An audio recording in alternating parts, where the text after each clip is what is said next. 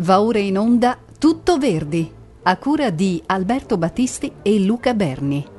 Presentazione di Loriano Gonfiantini.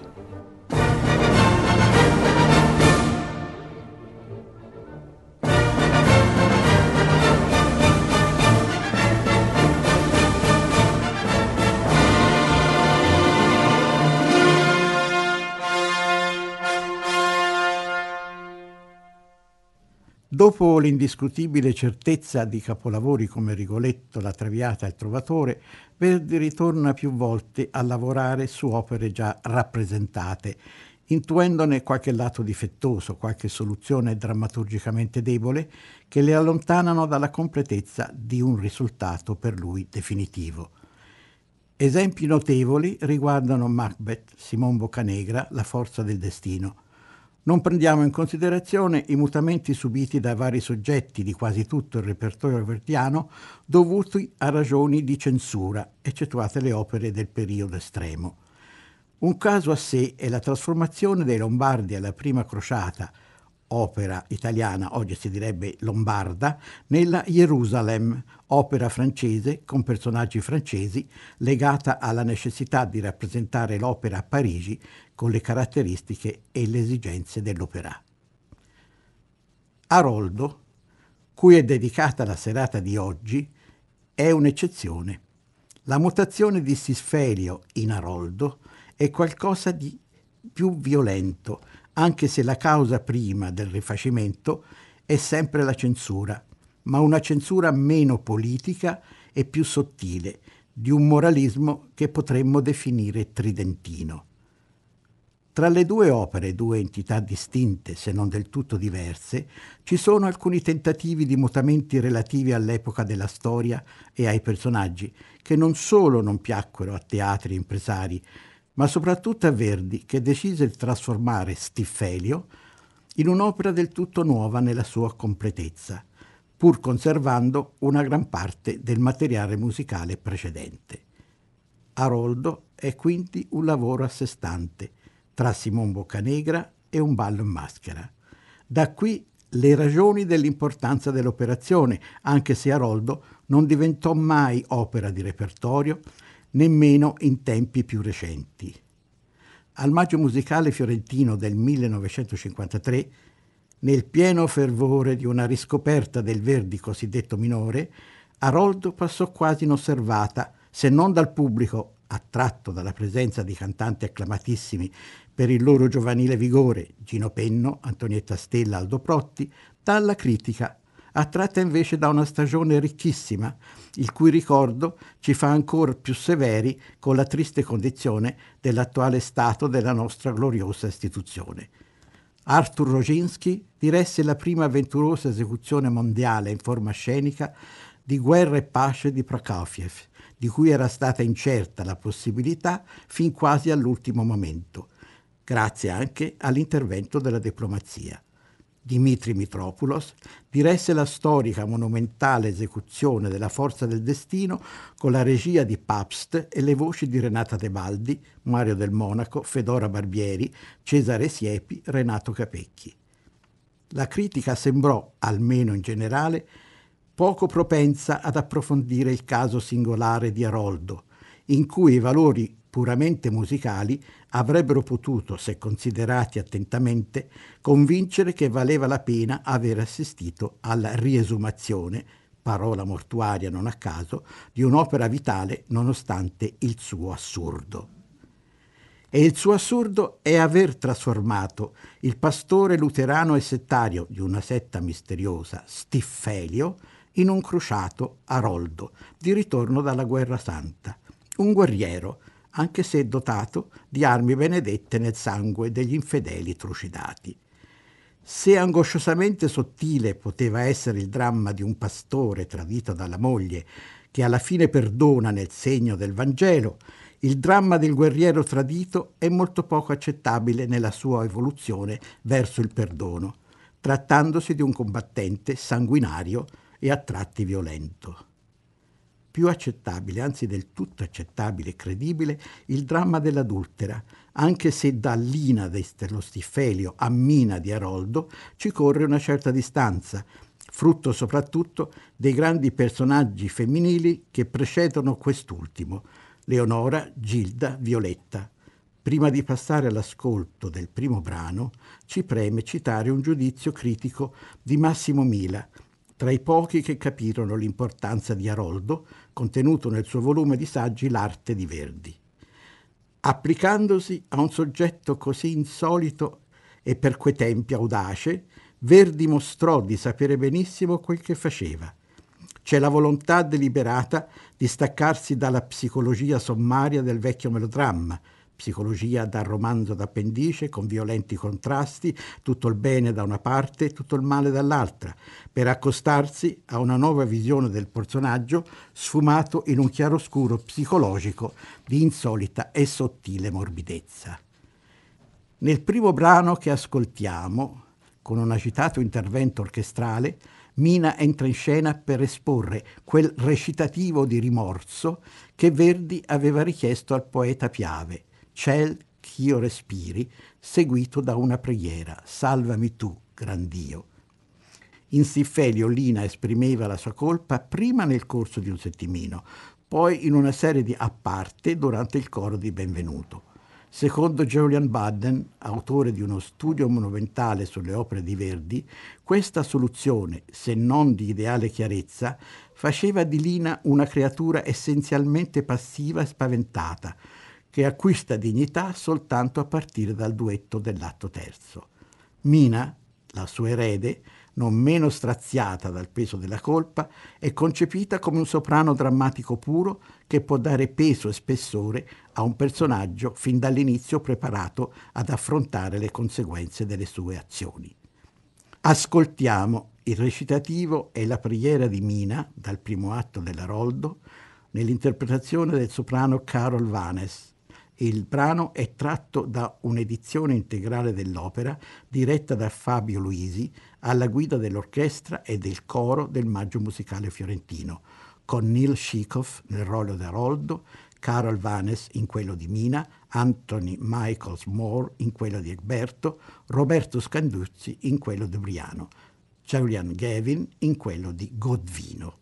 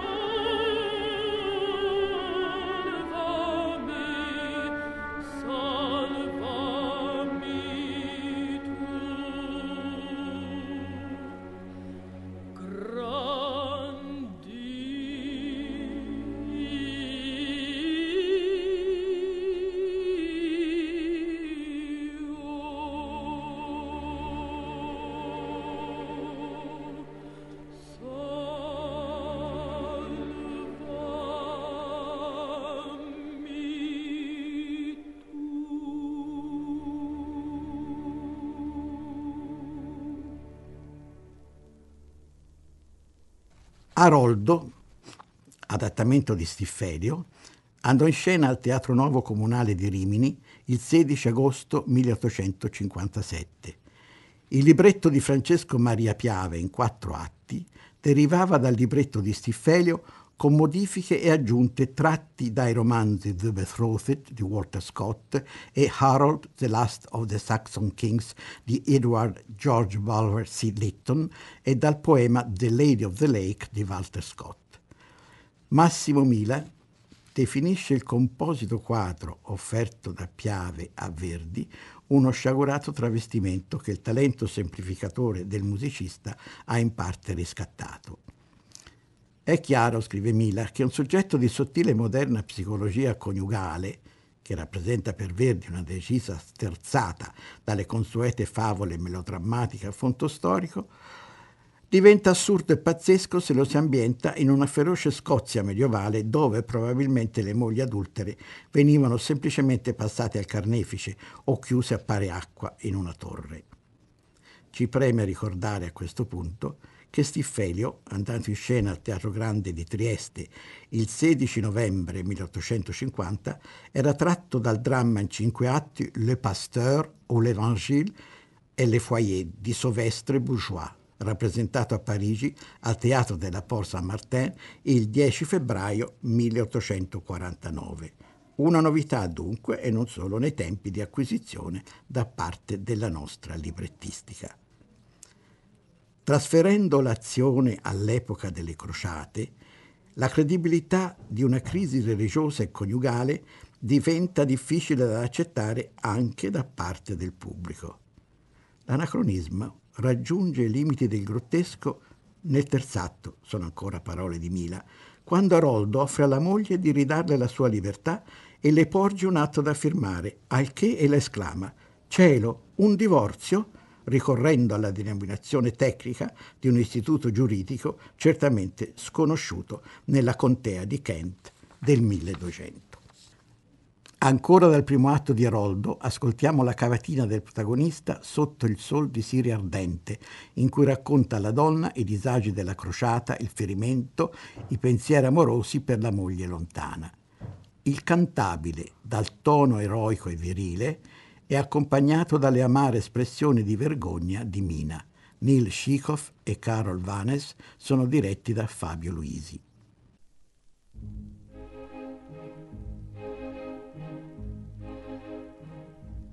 Sotto il sol di Siria ardente ricoperto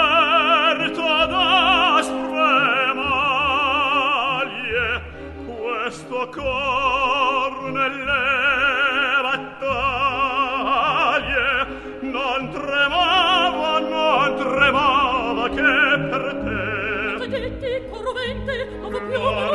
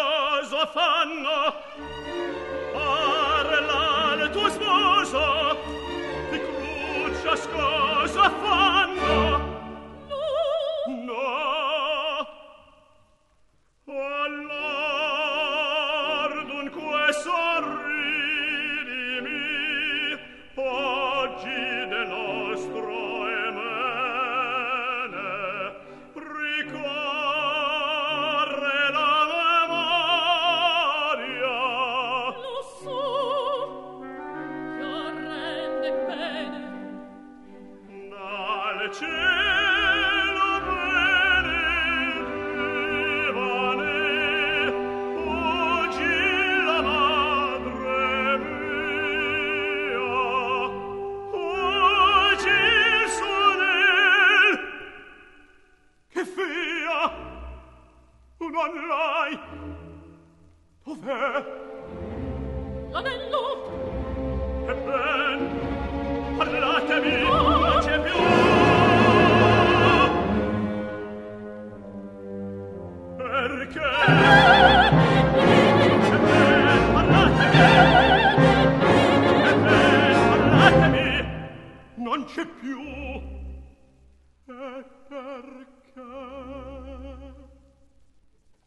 Sul personaggio di Aroldo proponiamo alcune considerazioni di Julian Budden in cui cerca di chiarire le ragioni di un personaggio di per sé necessariamente incoerente. Nell'atto primo, dove la musica è tutta nuova, il suo personaggio è completamente diverso da quello del pastore austriaco.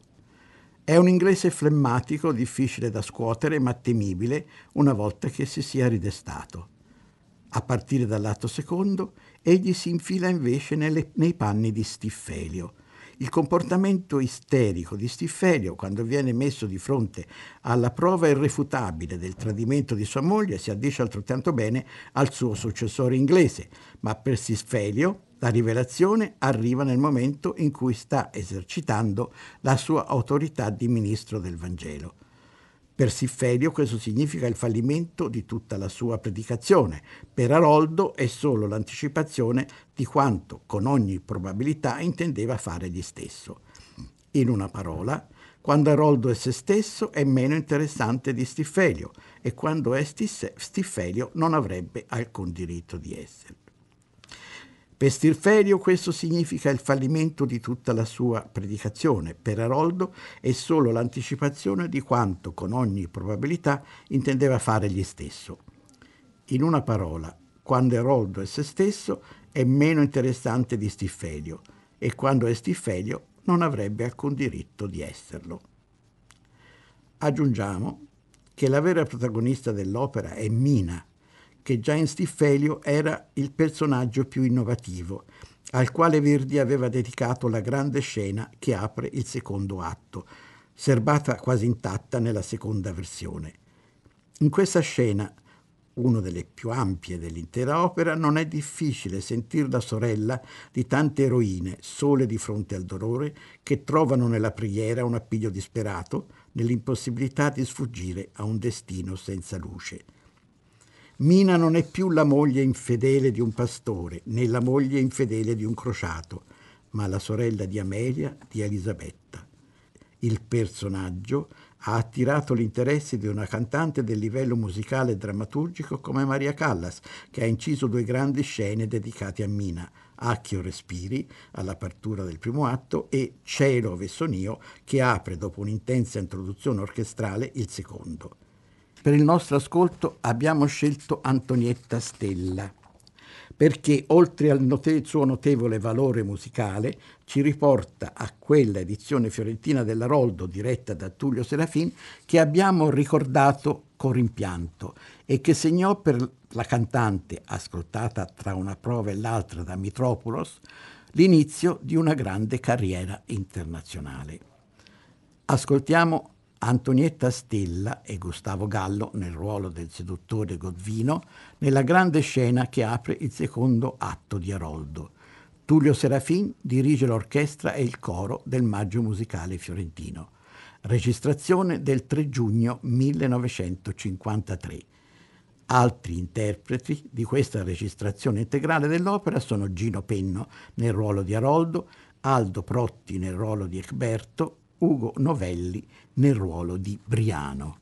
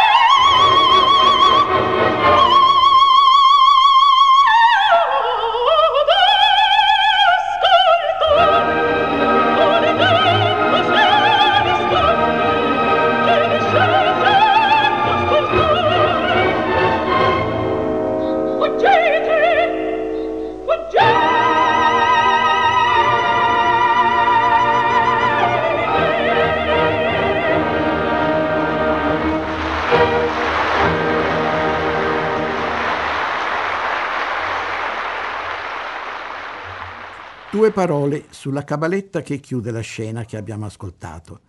In contrasto con la convenzionale cabaletta di Lina, dunque perdere volete, la nuova è un brano di notevole forza drammatica. Con questa cabaletta Verdi dà, secondo Baden, un ultimo memorabile addio all'epoca della fioritura. Aroldo è il primo lavoro di Verdi diretto da Angelo Mariani, un musicista di talento che possiamo considerare uno dei precursori dei grandi direttori d'orchestra consegnati al mito. Cominciò così una collaborazione creativa tra compositore e esecutore che più tardi si interruppe bruscamente per fatti poco aderenti a pure ragioni musicali, anche se si può insinuare che una delle cause della rottura fu la presenza non solo professionale nella vita del Tardo Verdi della cantante Teresa Stolz. A proposito della prima esecuzione di Aroldo, citiamo una lettera di Angelo Mariani a Tito Ricordi. Circa alla musica, questo Aroldo è un lavoro forse uno dei più belli di Verdi. Racchiude dei pezzi di un effetto sicurissimo. Il quarto atto, che è tutto nuovo, è una cosa stupenda. Trovi una tempesta in esso con coro pastorale e un angele dei trattato a canone di una fattura musicale felicissima. Sui rapporti Mariani-Verdi, Michel Aurel, nel suo saggio Verdi, la vita e il melodramma, racconta un curioso episodio avvenuto a Rimini durante le prove del quarto atto di Aroldo. Mariani è così esigente che, secondo alcuni testimoni, Verdi è stato costretto una volta a fermarlo sul punto di sfiancare l'orchestra, non riuscendo a ottenere gli effetti desiderati nella magnifica tempesta del quarto atto di Aroldo. A denti stretti Mariani obbedisce. Alla fine domanda a Verdi la ragione dell'interruzione di una prova per lui necessaria e Verdi candidamente risponde Dio mi guardi dall'aver dubitato anche un momento di te, ma non ti sei reso conto che non si poteva fare meglio perché l'istrumentazione di quel passaggio è difettosa? Autocritica o più semplicemente diplomazia? Questo episodio ci prova comunque che fra Verdi e Mariani ci fu uno scambio di idee che non poté non influenzare il risultato finale dell'opera. Non è questo un caso unico, dato che l'opera prende il suo tono definitivo alla prova dell'esecuzione. Il quarto atto, una specie di epilogo in cui i personaggi della storia sono immersi in un'atmosfera diversa, quasi staccata dal corpo del melodramma, presenta la risoluzione dell'intreccio, un unico lieto fine in tutto il repertorio del Verdi serio, in un quadro di natura che può far pensare, per certi episodi, ad una reminiscenza del rossignano Guglielmo Tell, archetipo peraltro di tanta parte dell'opera ottocentesca. Baden rimpiange la concisione drammatica del finale originale, quello di Siffelio, ma considera l'atto aggiunto un passo verso quella conquista dell'episodio che troveremo sempre più presente nel Verdi futuro. In esso, conclude Baden, è contenuta la più impressionante manifestazione di virtuosismo nell'orchestrazione che Verdi abbia mai raggiunto fino a quel momento, giudizio già presente, come abbiamo visto, nella lettera di Mariani a Tito Ricordi. In una valle scozzese, attorno a un lago, un coro di pastori, mietitori, cacciatori con le loro donne cantano la gioia serena della loro semplice vita. Aroldo e Briano, che Piave definisce pio solitario, si avviano verso la loro dimora. La fuga di Aroldo nella solitudine, anche se addolcita dalla fede di Briano, non è riuscita a placare l'inferno che ha nel cuore. I due recitano L'angel di Dio custode mio, è notte, scoppia una violenta tempesta, le acque del lago infuriato gettano a riva Mina col padre Berto, fuggito alla giustizia come assassino del seduttore Godvino. I due bussano alla porta di Eroldo e vengono riconosciuti e accolti, ma il perdono di Eroldo arriva soltanto quando Briano, il più solitario, cita l'episodio evangelico dell'adultera, chi è senza peccato scagli la, la prima pietra, e finalmente placa il furore di Aroldo. Dal quarto atto di Aroldo ascoltiamo Burrasca, Al lago al lago e Allor che gli anni. Cantano Neil Shikoff, Carol Vanes, Anthony Michaels Moore, Roberto Scandiuzzi, Fabio Luisi, dirige l'orchestra e il coro del Maggio Musicale Fiorentino.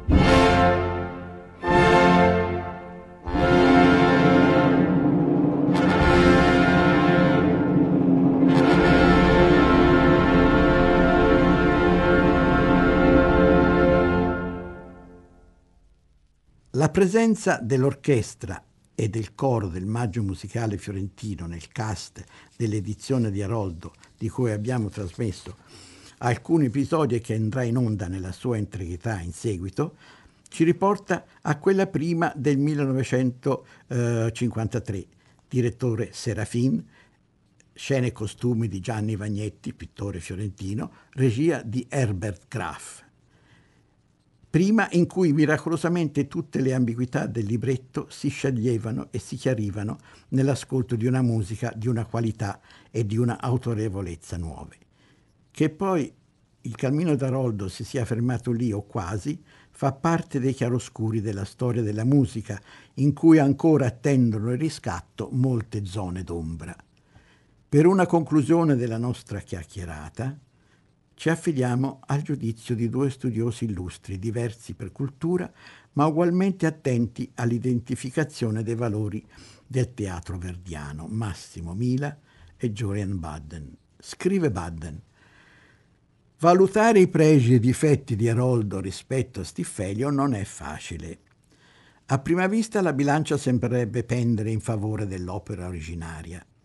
Stiffelio si basava su un intreccio insolito che aveva condotto Verdi a soluzioni musicali di notevole originalità per quei tempi.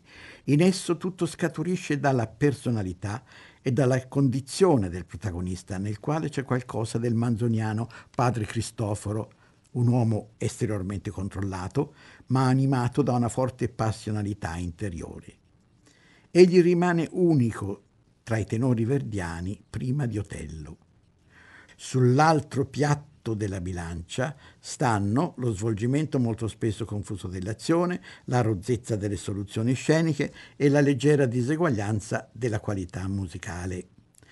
In Aroldo l'intreccio è più semplice e meglio condotto e i problemi puramente teatrali superati, quantunque spesso al prezzo dell'adozione di soluzioni più convenzionali, sopprimendo così ciò che costituiva uno dei pregi principali del lavoro originario ma prima di tirare le somme del confronto occorre considerare che in Aroldo è più ricca la vena dell'invenzione musicale, l'architettura è rinforzata in più di un punto e la maestria tecnica raggiunge un livello più elevato.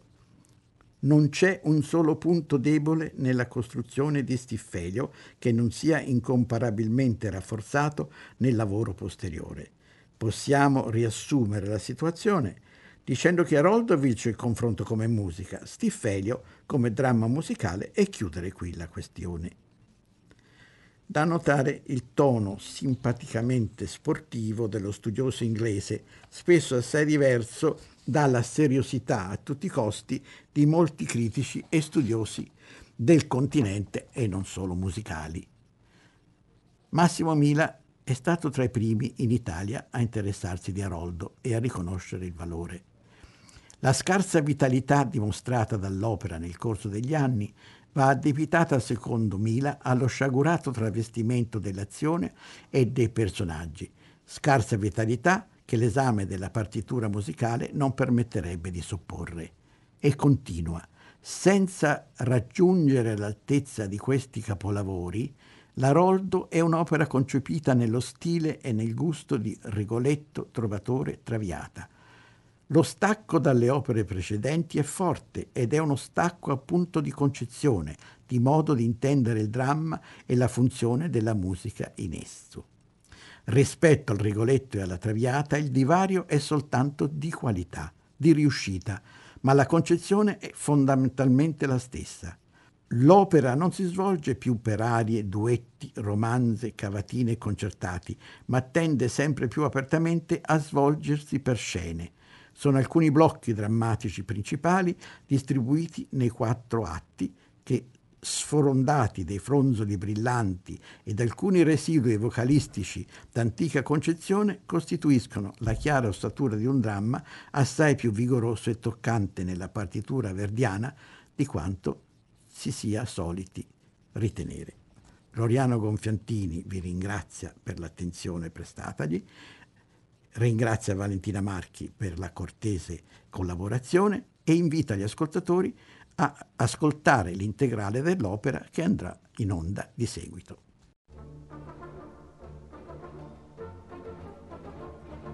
Abbiamo ascoltato Tutto Verdi, a cura di Alberto Battisti e di Luca Berni. Presentazione di Loriano Gonfiantini.